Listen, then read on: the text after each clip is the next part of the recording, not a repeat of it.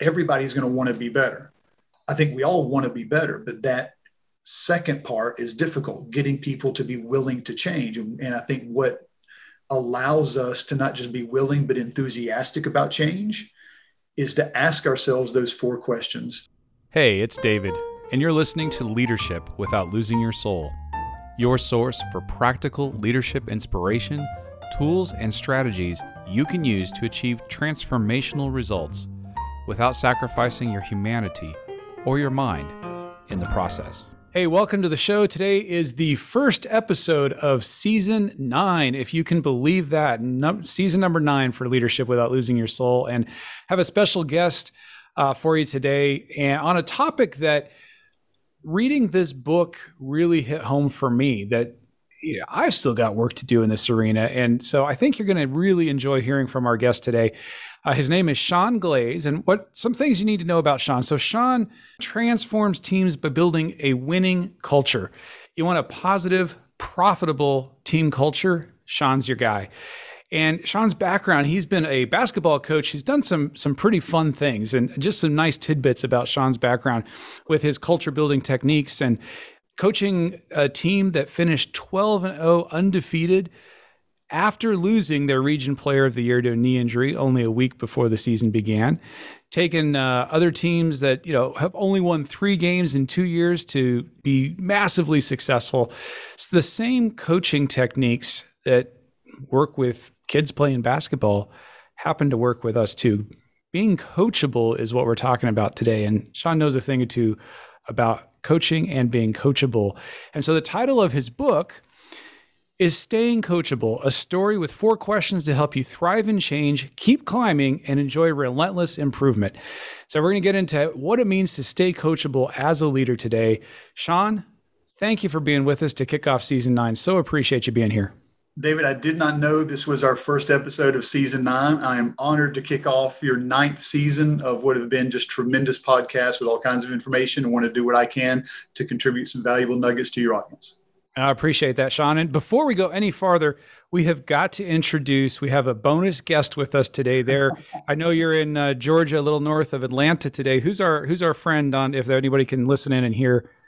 Yeah, this is uh, this is Franklin who uh, normally my wife is home while I'm doing a lot of the podcast and stuff, but we had a little mix up with our schedules today. So you may hear some heavy breathing. I promise it's not mine. It's going to be him. You'll see me reaching down to pet occasionally. All right. We'll get that little jingle in there too. So, all right. For all of our listeners who are dog people, you've got a, a special friend with you today. All right. So welcome, Franklin. We're glad you're here too. All right, Sean, before we dive into staying coachable in the book, I want you to take us back to your earliest memory of yourself as a leader. Wow, uh, that is a, a journey that I'm normally very happy to take simply because the reason that you and I do what we do is hopefully we're helping to build leaders that can learn from our mistakes.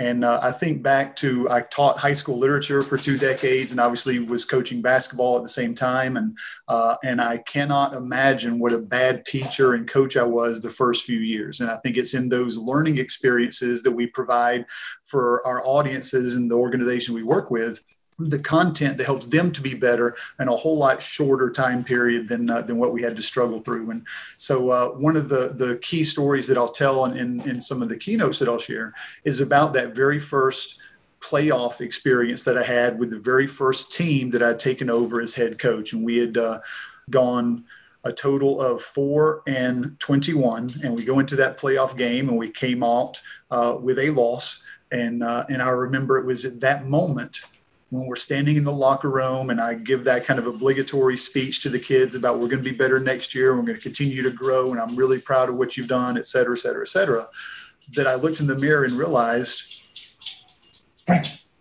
sorry, we're scratching. Uh, that I looked in the mirror and realized that I had really done at that point everything that I knew how to do. I'd focused completely on strategy, on the X's and O's and individual improvement stuff, and I completely neglected culture.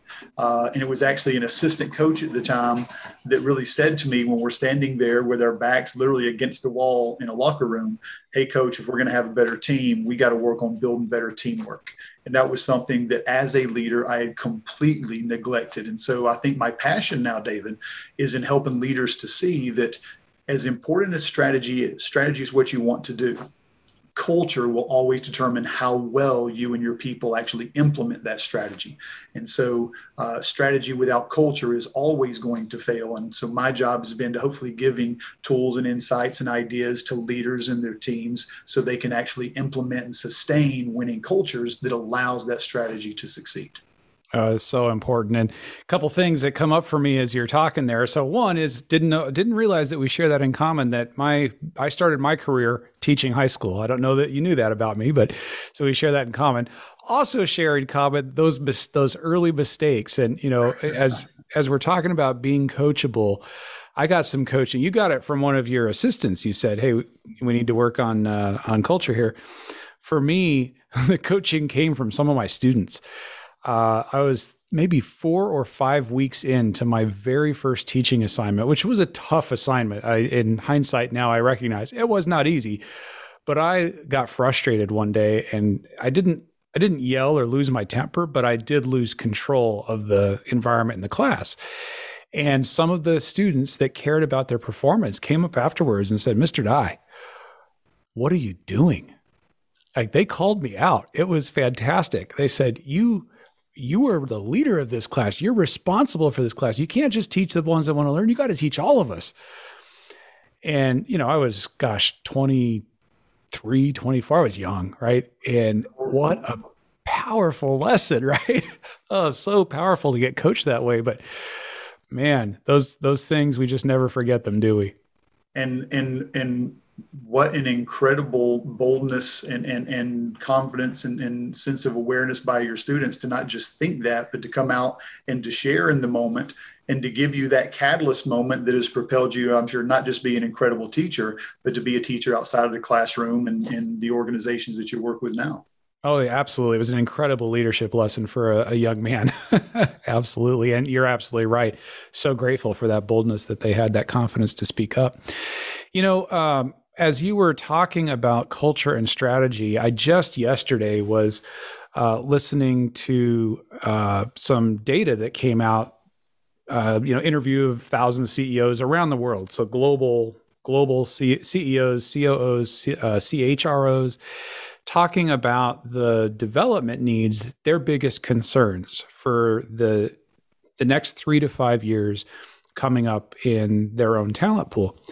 And they said when it comes to leadership development, their lowest priority, the thing they feel they have handled the best, is the results focus, their leaders' ability to drive results.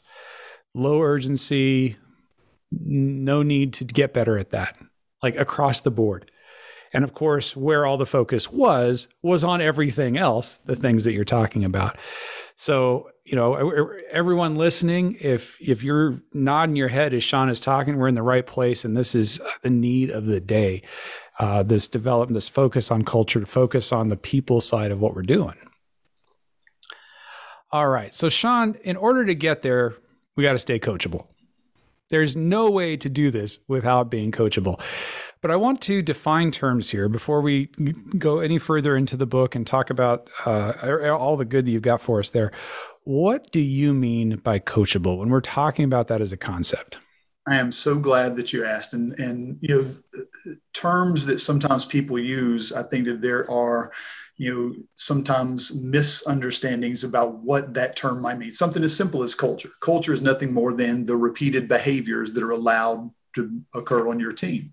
And I think that coachable is something that people may have a vague idea of. And the way I've defined it years ago with my athletes and now with organizations and their leaders is to be coachable means you want to be better and you're willing to change. And what's always interesting is 100% of the people that you're going to survey or ask, raise your hand if you want to be better. Absolutely, everyone wants to be better every player I ever coached, every student I ever taught, every organization I want to work with, every teammate that they have as a coworker, they want to be better. The question is, are you willing to change? Because a lot of people want to be better doing things that they're already doing. And if they were already going to be successful doing that, then they wouldn't necessarily need somebody to come in and share the advice or the wisdom or the new insight or new tool and I think that that willingness to change is really where uh, the magic happens. You know, as you're you're talking about so coachable, I want to be better and I'm willing to change. I'm willing to do the work to do something differently. You know, it's, you're an author. Obviously, we've written a number of books, and so people ask about writing a book all the time, or say, you know, oh, I've got a book in me, and and I love to encourage people to write. But for every hundred people that come to me with that desire, like I want to write, I want to, can you help me? Maybe one, maybe two will do the work. Mm-hmm and follow up and actually take action and do it. So if being coachable is it's not just wanting to be better, it's willing to do the work, what's getting in the way? Uh, as a young coach, it was me. And uh, and I think that my players wanted to be better, and I always you know think about one specific player. His name was Brandon, and Brandon was a really talented athlete who had a broken shot. So you could play Brandon for rebounding and for defense, but Brandon, who wanted to shoot, was not a very good shooter. And he was not willing to change his shot, which was pretty ugly in terms of the form. And I would demand and try and control and command, and here's what you need to do. And, and I was far more of a demanding, telling coach. And I think that that created in Brandon some resent and then I saw that same type of behavior where people were annoyed with me trying to share information and advice and ideas, not just in basketball, but you saw it in more recent years with organizations and their leaders about people being far more annoyed with improvement opportunities and advice and you know leadership development programs instead of appreciative and applying. And so what I realized far later in my coaching career than I'd like to admit is that that whole command and control, the idea of demanding and, and trying to, to strong arm somebody into a change is always going to meet with resistance. But if I did a better job of not just connecting with the person, but with asking quality questions that led them to an awareness and a desire to change, then they were far more not just willing, but they were enthusiastic when the information was available once they started to desire it. And so the entirety of the book is, is as you know, it's a story. And in the midst of that parable, it shares the content of these four powerful questions that anyone can ask. And whether it's basketball or business, whether it's writing a book or whether it's implementing a new online uh, platform or whatever it is that you and your organization might need to change it's this process of questioning i think that is unbelievably effective in allowing people to not just navigate the change but to continually grow and improve using that same process so one of the things that, that you're drawing out there that I think is really important for everyone listening here is so you're a leader and you're thinking about helping your team or an individual team member to improve, assuming they want to be better and assuming they're willing to do the work and, and uh, so on. Is that you can actually help influence that willingness by the way that you're approaching the relationship, if I'm hearing you correctly. Absolutely. And, and as I said, yeah, I think that when you have your one on one conversations with those people on your team, everybody's going to want to be better. And if there is something that that you're looking to manage in terms of a change management of new software or new processors or whatever that might be for individual improvement for that individual on your team, maybe it's the person in the mirror when you wake up in the morning. I think we all want to be better, but that second part is difficult, getting people to be willing to change. And, and I think what allows us to not just be willing but enthusiastic about change is to ask ourselves those four questions. Uh, and I'll share in, in my event stage, you know, that this process and a lot of the information that I'll share in any of my programs is a whole lot like deodorant. Everybody, per, everybody believes the person next to them needs it more than they do because the information that you share, that's great for Tom or that's great for Susie, but it's intended for the person in the mirror. And if the person in the mirror will implement it, then Tom and Susie are often going to emulate that type of commitment. And so, if we as leaders will follow these four questions and answer them for ourselves, I think a lot of times it is far easier for us to be effective in getting our teams to implement them as well. Absolutely, boy. Uh, you know, you uh, you're teasing these questions really well, Sean. And I promise everyone we're going to get to them, but we're going to make you wait just a little bit longer before we do because Uh, well, first, I love deodorant syndrome. So I, have oh, I've I've created the name Sastrant syndrome for I think the same thing. So and so really needs this, right? And we right. we, we want to. I like deodorant syndrome though, right? Well, they need it. I'm good, right? And you know, we always and then we lose the opportunity to apply it to ourselves. So yes, as we're thinking about helping coach our team, absolutely. But where we're going to spend the rest of our time is on what you just said. How do I, as a leader, be coachable? How do I stay coachable? How do I get the most out of my own development and all the opportunities and where I want to grow and improve? And so that's where we're going. So, part of the way that I want to do this, though, is you just mentioned for everybody, this is a story. The book is written in a story format. It's engaging, it's well done. And I will tell you, as both a nonfiction and a fiction author, it's not easy to write a good story. And this is a good one. You're going to enjoy this. It's engaging. It, it the characters are relatable. Uh, there's a parallel structure, but here's the thing: I don't want to spoil it. I don't want to give away the details. So I'm going to pull out some things, but I want you to go and read this. And I would even recommend once you've done it, then get it together with your team. Take them on the journey with you. Get everybody a copy, and and ask these questions together. And I think you'll get that that powerful, positive, profitable culture that Sean was mentioning earlier. Okay, so all that to start with, one of the things you say in, say in the book there, Sean, is you don't have to be bad to get better. And I think that that's a really important point as we're starting this journey. Can you elaborate on that for us? Absolutely. You know, and, and I think that that's one of the things that you know, part of any great culture is not going to be an annual review. It's going to be hopefully that biweekly or monthly conversation at the very latest, where you're having that connection with your people and you're checking in and letting them know that you're there as a resource and you're asking them what they're working on and what are those challenges and you're asking about their family and what are they doing. But I think that part of that is then allowing your people to know that my job as a leader is to support your growth and development my job is to serve you as you continue to grow and be better in your role so we together are better as well. And i think that uh, if you approach those one-on-one conversations and growing your team in that fashion then ultimately people are far more willing to allow you to encourage them with opportunities for growth. But not every leader and not every team feels that way. And i think that uh, certainly that idea of giving people permission to improve and to let them know that it's not something that says you're bad if I want you to be better. You can be great and look to continue to grow better. And obviously, there's that old you know old saying that uh, good is the enemy of better. You know that if if you think that you're good, good enough seldom is. And uh, and I don't want to be good. I don't want to be great. I want to be continually better. Better is what we're looking for that we're always growing. You know and so i just think that's so important because and i know i have i have suffered from this. It has limited my own growth from time to time where uh, thinking of improvement and or being confronted with the opportunity to improve felt like i was being told something was wrong or bad. And that's really it, it might have been the case but it's not necessarily the case. And so for myself or, or you know for a listener listening right now as you're talking about improving doesn't mean you're bad. Doesn't mean anything's wrong. It means there's an opportunity. And where do you want to be growing?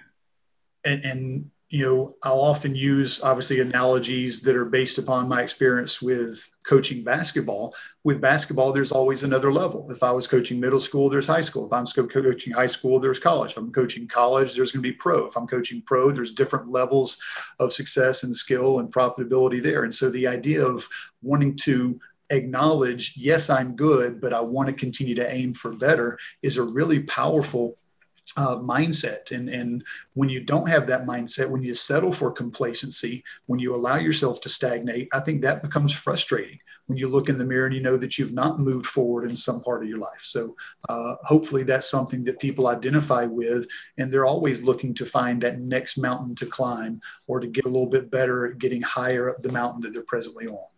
Absolutely. And so just tying a bow on this notion of of growth and improvement in coaching and where it sits is the fact that you look at any high performance athlete, the people who are at the top of their game.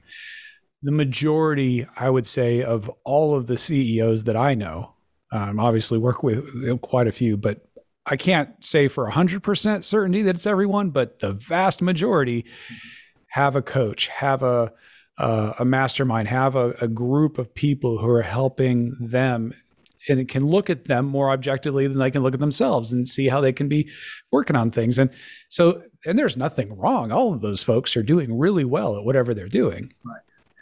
Oh well, and and you know, there's a very famous Bill Gates TED talk where he talks about everybody needs a coach. That he actually has a coach for his bridge game in order to continue to get better, and and I think that that's fantastic. But one of the things that I shared in a recent you know blog article is, you know, it's not just about having a coach because you've worked with people after you know, you've taken on an organization you're working with the leaders and coaching and i've had the same experience with a few people that i've had the honor of taking on as coaching clients. But not every coaching client is coachable and just because you have a coach doesn't mean that you're going to appreciate and apply those ideas or really take to heart some of the questions and hard answers that need to be looked at. And, and i think that once the student is ready, it's not that the teacher appears. I think when the student is ready, they realize the teacher was available the entire time. They just hadn't been aware of it. Yeah, we're looking for it. So when when we're talking about staying coachable, one of the, the things that you talk about in the book is that there are four ceilings that that self limit our growth. Uh, and so, you know, as I'm for our listeners, I'm, I'm a leader. I'm listening to this. I'm like, yeah, I, I want to be a better leader. I want to improve. I, I want to be coachable. What are the things I need to be paying attention to that can get in my way? Yeah, well, I think that those four different ceilings obviously correspond to the four questions that are shared later in the book because if you'll address the question then you're going to bust through that ceiling. And i think that the first ceiling is definitely that idea of complacency of good enough if i've not necessarily identified something more that i want. And and uh, and i think that we all at some point in our careers we get comfortable and we want to sit on the mountaintop of something that we've accomplished instead of realizing that you're not supposed to live on the mountaintop, that the mountaintop is a place where hopefully you can survey the land and find that next mountain and enjoy the moment. But then I want to continue to climb, I want to continue to grow because it's what I become as that you kind of mountain climber. It's what I become while I'm climbing that makes me better and inspires my team. And now you're talking my language. That is exactly the problem with hiking up mountains. I love hiking up the, the 14,000 foot mountains in Colorado. right. And and you get to the top of one of those and you look around and it's such a feeling of accomplishment and you're like, yes, I did this. And I mean, you're not practically down the mountain back to the car before it's opened up the vista, the panorama of, oh, look at all these other mountains I could get up. But Absolutely. I think that's what makes it exciting. And I think that the highest performers on your team, and I think that the most effective leaders in your organization have that mindset of, I don't want to be complacent. I'm committed to continuing to grow myself so I can grow others and to find those new mountains so we can continue to be better for the team that we're on. You know, for if someone is is listening to this and and and again, I have been here, um, and particularly, you know, we're still you know, still dealing with the pandemic and who knows how long that's going to go on and all the different wrinkles and everything else. And, um, you know, so there's like the fatigue factor in, you know, with folks and it expresses itself in all different kinds of ways. One of the challenges that comes up for me is when we're talking about kind of continual improvement and constant growth and so forth. Sometimes and I'm a growth and an achievement oriented person, but sometimes I just get exhausted even thinking about it. like enough already. As a coach, I imagine you've got some perspective on that. Uh, on if someone, if if leaders listening right now finding themselves like, I hear you guys, but God, can I just have a minute? As a young coach, going back to your very first question, David, as a young coach, it must have been a miserable experience to play for me because my mindset as a leader at that time is I'm probably what 22 or 23 years old in my freshman team that I'm there I'm going to you know destroy the world as a coach and we're going to be so unbelievably successful et cetera et cetera et cetera. Uh, and I was such a driver that we were going to celebrate at the banquet. We can celebrate in February but it's October and we're here to work. And it's November and we're not good enough yet. And it's December and we only won by six and we can be better than that, et cetera. And so that idea of leaders and their teams and the fatigue that comes from extended effort, I think absolutely there is a need on any team to rest and to reflect and to appreciate. And I think that the number one thing that leaders can do to inspire future efforts is to appreciate and let people feel seen for their previous efforts. And if you can take a moment and celebrate, and we can do those in meetings, in the weekly meetings, you know, what are you doing to connect your people to each other? What are you doing to celebrate the things that you want your team to focus on and feel some sense of progress towards that shared, compelling common goal? And I think that those are the things that re-energize and refuel people is not just that that moment of rest, but it's that feeling of appreciation and acknowledgement for what we've accomplished that gives us the fuel to continue to climb.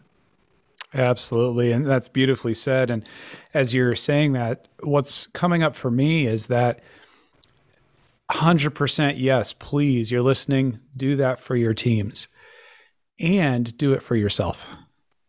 How can you do it for yourself? Because as a leader, you need it too. And the thing about being a leader is you're taking responsibility for yourself and for the team. So you may not be getting it other places, but you still need it. And, and I think that sometimes I, I'm so glad you bring this up, David, because I am probably very much guilty of, and in the book, that's one of the, the, the conflicts is complacency versus commitment. Are you committed to a climb or are you going to be complacent and stagnating on some plateau? And it's not complacent to acknowledge and appreciate the progress that we've made and to camp for a moment. You just want to continue to climb after you've camped and appreciated and celebrated and connected and done those things that allow your people to refuel for that next plateau, for that next climb, for that next summit. It's uh, what's coming up for me as we're talking about this is uh, in the Jason Bourne in the in the uh, the the books, the novels. Mm-hmm. Um, one of the refrains that he's got in his head as he's going through all the adventures he's you know trying to recover his identity one of the snatches of memory he has is sleep is a weapon. And so for him as you know somebody who's having to fight the world and, and all of that the need to recover and rest and sleep is part of that growth and journey and so not to lose sight of that as we're as we're going on this this journey. I, I, call attention to that because i just know there is a lot of that out there right now. And and as someone who is prone to just keep pushing pushing pushing and has to tell myself hey listen buddy take a minute. powerful caveat because absolutely i think there's so many teams and so many leaders that as you said that are, are dealing with some of that sense of fatigue and what can we do to make sure that our team feels appreciated and does have that moment to take a deep breath and to acknowledge the progress and to appreciate what they have accomplished and to feel that they have been seen for all that they've been asked to do over the last 18 months as we do continue to still hey let's continue to be proud of what we're chasing. Absolutely. All right. We've teased them it's time to start getting into some of these questions. And the first one well how am I going to say this? There's a sage character in the book who I, I don't want to identify more than that, but I love your sage character. Uh, they're awesome. And they ask one of the other characters this question, which is not one of the four directly, but they say, Who are you trying to impress? Who are you trying to impress? And it's such a loaded question and they don't let the person answer. It's uh, you know, it's it's fun the way that you set that up.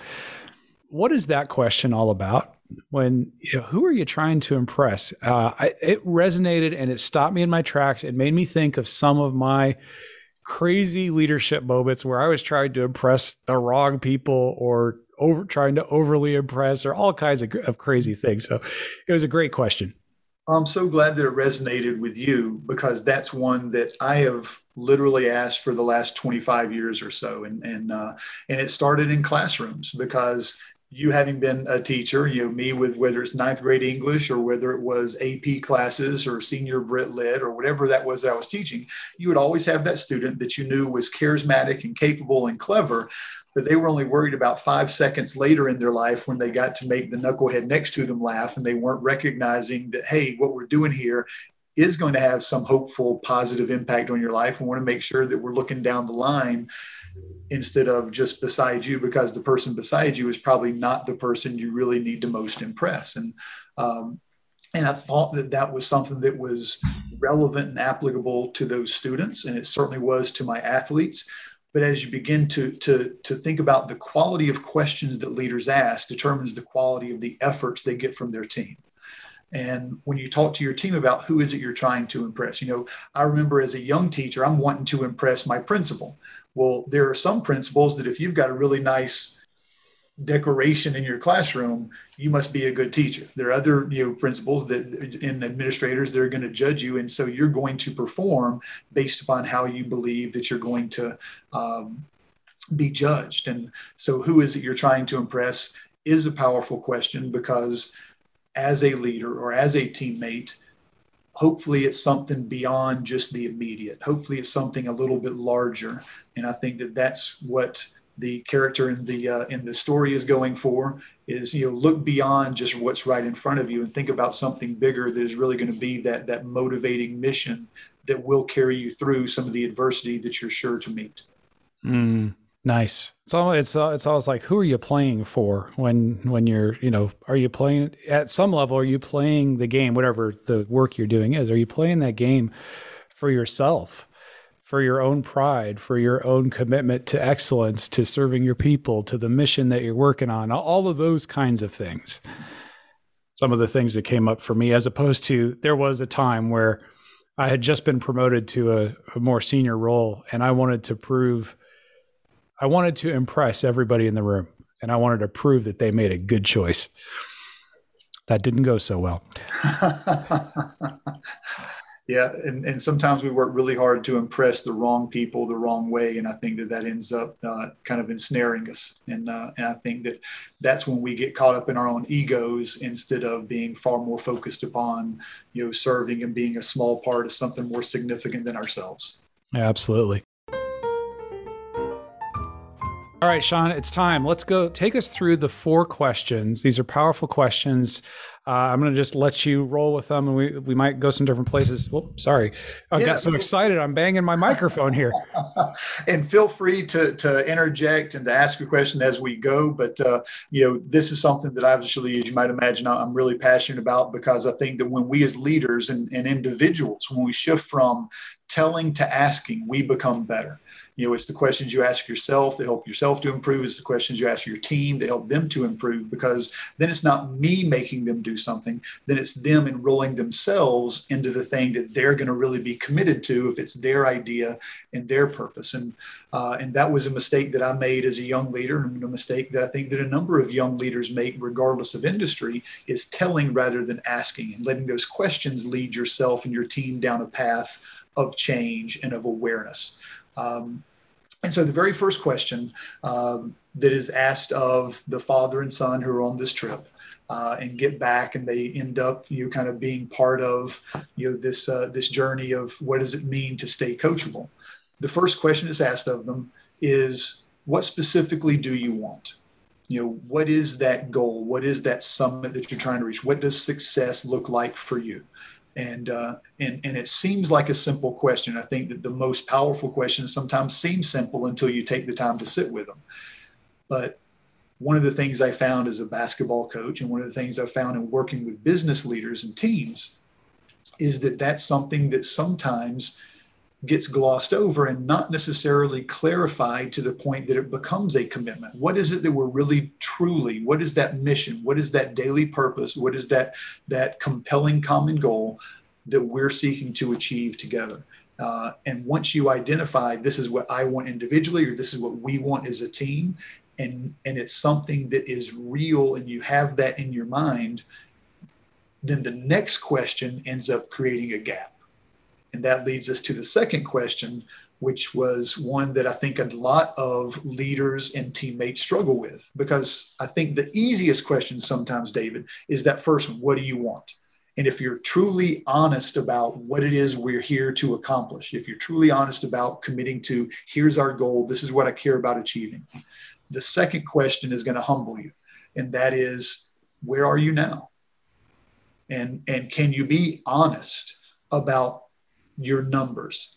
Because when you're asked to look at numbers numbers can't give excuses and here's what happened and let me explain et cetera. And whether that is a shooting percentage or the number of turnovers that you had or whether that is a sales percentage or the number of clients that you've spoken to or you know, numbers aren't going to lie and the numbers that you pay attention to are going to determine the results ultimately that you get. And i think that sometimes it's easy for us to put on a filter and to convince ourselves that we're okay based upon where we see ourselves until we really look at ourselves honestly and seeing ourselves in a clear mirror. That's something that, uh, you know, the best thing about playing really good competition when I was a basketball coach is I used to love playing the best. And you always knew who the best two or three teams were that you were going to compete against that season. And I love playing those teams early in the year because it gave us a clear mirror. We always knew exactly where the weaknesses were. And more importantly, the kids could then see on film what we needed to do differently and better. And that gave us an opportunity to, if we really want to get here, if we truly have this sincere desire and this sincere hunger of this is what we want, then we got to be honest and admit that in some areas we're right here and we need to do something to close the gap. And I think that as an organization and as an individual, leader, or teammate, once you've identified the answers to those two questions, what do I really want and where am I at now? It's the distance between those two answers that creates a willingness to consider the third question.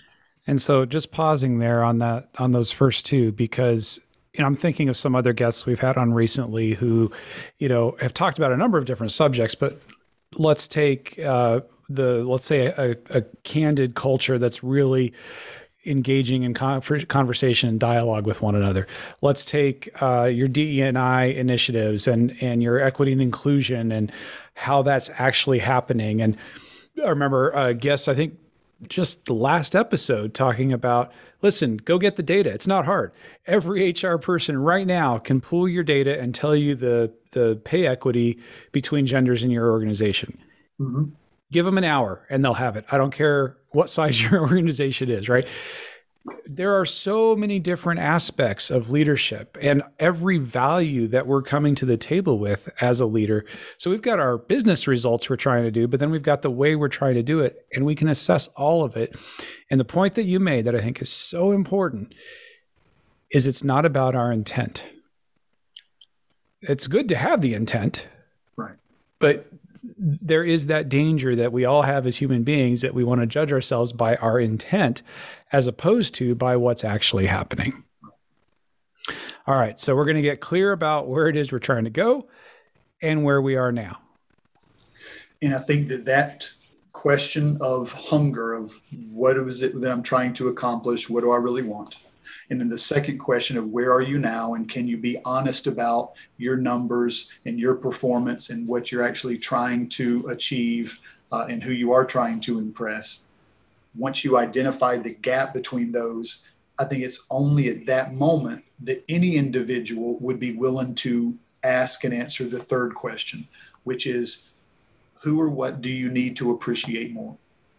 And maybe it is that person that is there and available to give you the advice or to give you the tools or to give you the training that's going to help you to close that gap. But if there's no gap there's no need for me to be humble. If there's no gap then i can be complacent. But once you identify the gap once you identify that there is that honest significant difference between what we're wanting and where we are then recognizing that it's up to the person in the mirror to then look for what is that thing that I need to change? How do, can I improve myself? How can I improve our processes? How can I improve whatever that might be that's going to help to close the gap? That leads to the individual humility that allows people to appreciate instead of be annoyed by those change uh, initiatives that sometimes they're presented with. Have we got to question four yet? Have not. That would be question three. And so if we go from hunger to honesty to then humility, and I'll be honest, David, I think for a number of leaders and myself at the top of that list, it was that third question that was always most difficult for me because I did mm-hmm. not start off as a humble leader. And I thought oftentimes, especially when we're trying to prove ourselves, we want to let people know how much we know when we can never know everything. Well on, on, that on that note one of the things that you say in the in the book and i think so when we're talking about like what weaknesses or needs or opportunities whatever nice words we use to talk about it it comes down to the humility to to be really honest about those things for ourselves.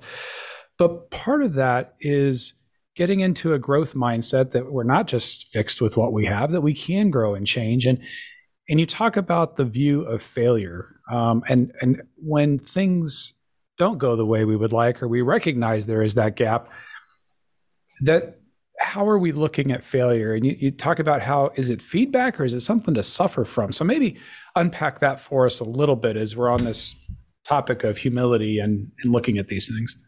Well, and I think that specifically, you know, we're going to give feedback in those one-on-one conversations, and we're talking about what are the results that we're producing and how can we help to improve those so you have better experiences and our clients have better experiences. And if you're truly honest about those numbers that you're going to be measuring and and, and you know taking an, uh, a look at, then that's going to provide some opportunities for feedback. The issue is not everybody sees feedback as a gift. And I've, I've tried to share with whether it's athletes or individuals as teammates uh, in corporate circumstances, feedback is always a gift. Now, here's the issue we've all got that Aunt Sarah who we know gives us gifts we're never going to use. And maybe it's a really ugly scarf, or maybe it's that hideous pair of socks. But we know when Aunt Sarah gives us that present, we're still going to say thank you. We just don't expect to use it. So you're always going to be grateful for the gift that feedback is. But if you can find somebody as a mentor, as a leader, as somebody that's going to help you to close that gap, who you know is going to provide feedback that will help to propel you further up that mountain that you're climbing, that'll help to close that gap that's important to you, that's the feedback that you don't just appreciate, but that you apply. And I think that uh, seeing feedback is an opportunity to not just accept what you, because you're going to have people offering you feedback. Again, as a coach, I had parents and people in the hallways that would sometimes offer that feedback, but it's not always informed or educated. And it's the same way as a leader in any industry. There are going to be people that sometimes may offer, you know, uh, unrequested advice but some of that may be valuable. Some of that may be something that you do need to consider.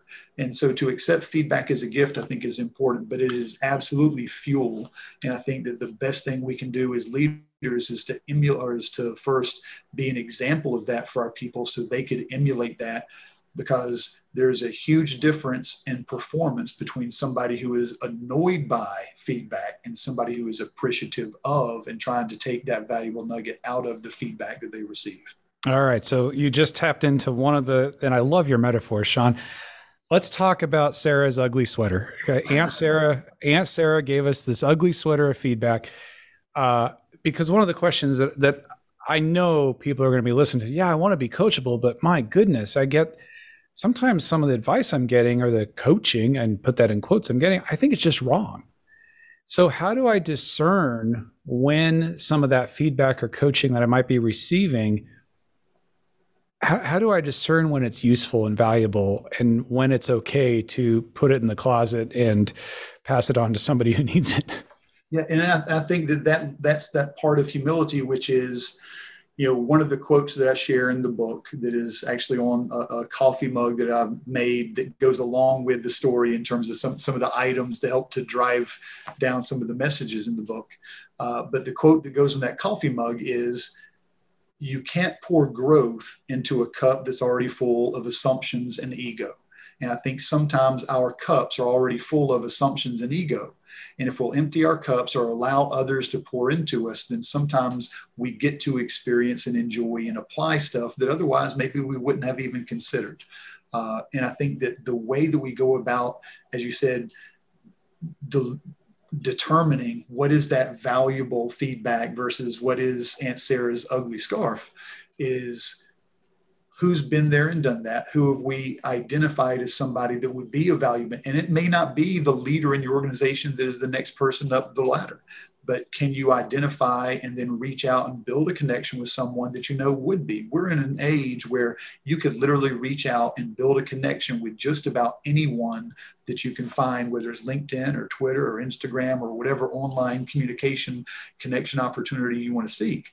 Uh, you can find people as leaders and mentors and people that can provide that advice and wisdom and encouragement for you, regardless of where you're at. All right. So one of the one of the notions here is in terms of discerning is a let's create space for it, test it out, see if there could be something. Let's not just assume, hey, that sweater might be a little ugly, but it actually might be super warm and comfortable if we give it a chance, right? Uh, but we don't have to own it. We don't have to just take it. We can inspect it, we can test it, see what's happening, and then seek after what we need. Find the people, find the opportunities, and, and get after that. And that helps not have to deal with all the rest of it.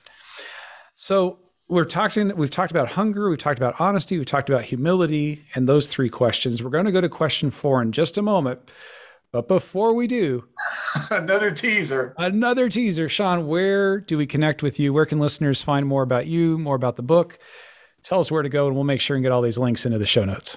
Oh, thank you. Yeah. Well, they can find me online. You can uh, find me LinkedIn, Twitter, et cetera. You Twitter, I believe it's at Lead Your Team. Instagram at Lead Your Team. Uh, LinkedIn uh, is going to be obviously Sean Glaze, but online, my website is greatresultsteambuilding.com.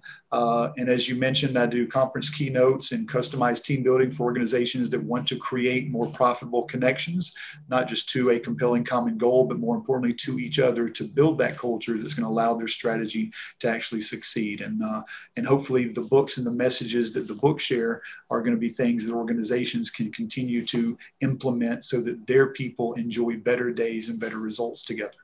I definitely encourage you just, and I wanted to mention that just now since you were talking about, hey, we live in a world where you can connect with anybody. Well, we just got a chance to connect with Sean, so take advantage of that opportunity. for you, David. You are making it easy on me, Sean. get out there. You've got so many opportunities. Connect with Sean. Get the book. Ask yourself these questions. Take yourself through them, uh, and then you can do it with your team. Take them on the journey with you. All right, let's get to question four. Take us home here. What is question four?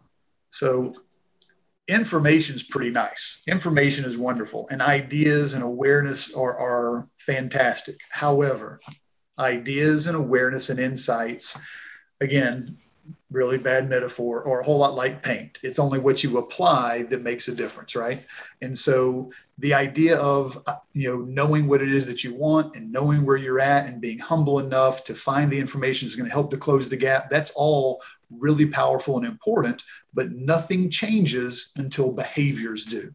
And so that last question is what are you going to do differently? And that sounds again like an unbelievably simple question until you have to answer it. Because for me to do something different, if I'm going to add a behavior, then I need to be willing to subtract a behavior because I've only got so much time or space on my plate.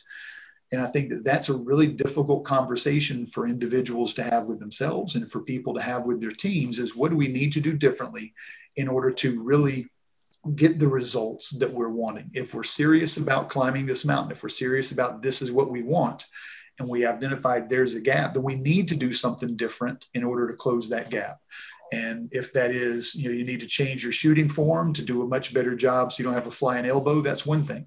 But if in your organization it's we need to change the platform that we're working on so it you know is a better experience for our customers, well, that's going to demand a lot of your team. Do they understand the reasons behind that?